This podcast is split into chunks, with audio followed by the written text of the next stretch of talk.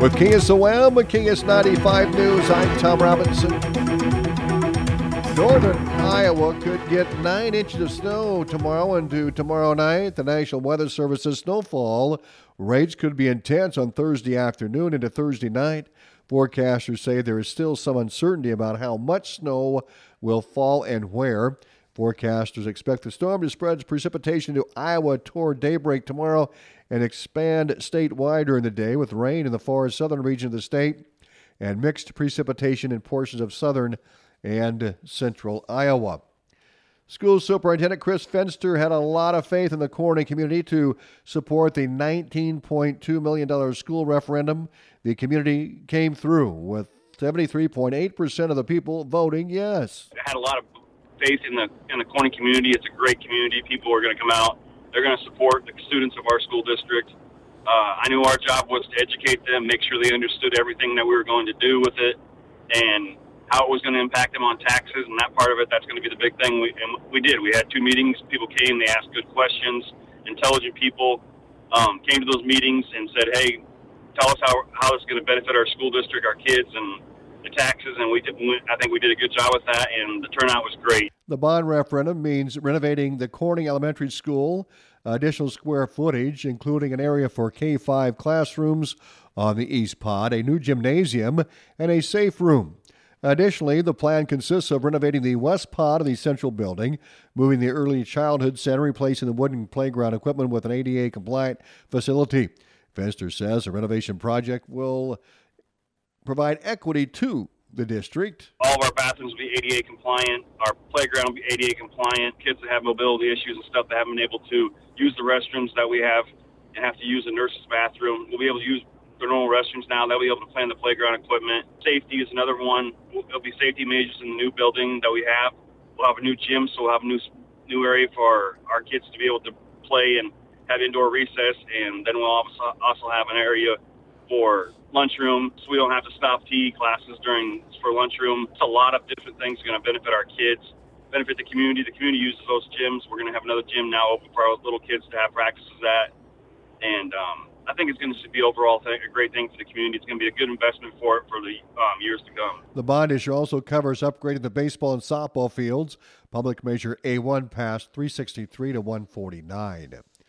Nottaway Valley School District Superintendent Paul Cron thanks the school district voters for supporting the 10-year physical plant and equipment property tax levy. The measure not to exceed $1.34 per $1,000 of the assessed valuation of taxable property within the district passed, with 64.7% of the district voters supporting the measure. Mr. Cron says the impact on property taxes may be less than $1.34, possibly as low as 49 cents to 50 cents for $1,000 of property valuation. For the buildings, the upkeep of them, it's for improvements. Like one of the questions that I will pose in the conversation with the board is we have a boiler in the high school that either needs to be repaired, replaced, or, and I say renovate, do you want to renovate to a upgraded HVAC system throughout the entire building? So there's some things that the board we will discuss tonight at our board meeting. Cron says there are a lot of variables when it comes to school improvement projects. For example, the current bidding environment, equipment availability, etc. A couple different pots of money that we can use to get some things done, and so timeliness of it and moving forward was. This was probably the first question. Do we have this revenue source and support to do the things that we should be doing for our buildings and the improvements? Going by the current assessments, the funds from the PEPL would generate about $450,000 annually. Exira EHK school district patrons passed both the public measures and a special election yesterday.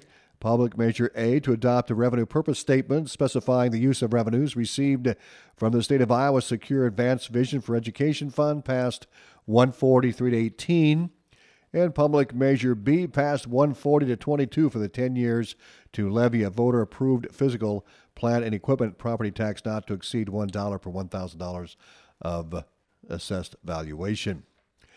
Kim Manning school district patrons voted in favor of the $7.9 million tax revenue bond referendum in Tuesday's special election with 1,146 voting yes and 463 voting no. The project includes the renovation projects at the Manning campus. And the bond issue to build a new Ottumwa Department fire station failed, with 65.38% voting against it and 34.62% voting in favor. Voters went to the polls to decide, and entering a general obligation capital loan note not exceeding $2.8 million to design, construct, equip, furnish, and acquire land for the new facility. The measure failed at 372 to 197. The special election also included a runoff between two candidates to fill a city council seat. James Richardson defeated Chris Hemmingson, 317 to 162. The Atlantic High School spring production, 8 minutes left, opens on Friday at the Atlantic High School Auditorium. Liz Herrick, a visual arts teacher and play director, says the production follows Charlesville, New Jersey residents navigating their final moments on Earth. It's about the end of the world. You got 8 minutes until the end, and I won't spoil the ending, but we are seeing different snippets of people coming to terms with the end of the world. Eric picked her cast based on tone and body language. So I made sure to let kiddos know before I did casting results that they may have an audition for one role, but be in a totally different role just because that's their energy and that's what I need. And so it was rereading the script a couple times, remembering kind of those key tones and key body language, and then putting the right person in the right spot. Alex Nath is cast as Bernard.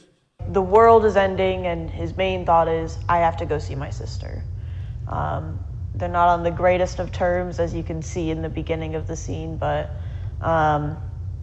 they kind of get this, you can see their bond underlined through different parts of it and how they interact. Nath encourages the public to come to the show, because it does give you that feeling of all the different emotions that everyone is feeling. With my scene, it's kind of more of like the comedic aspects and like a weird scenario.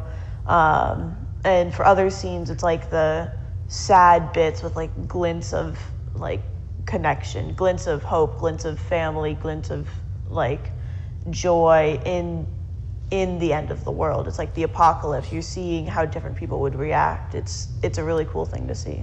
The play runs Friday through Sunday. The curtain opens at 7 p.m. on Friday and Saturday, and 2 p.m. on Sunday. Tickets are $6. More news on the web at westerniowatoday.com. I'm Tom Robinson. Have a great afternoon.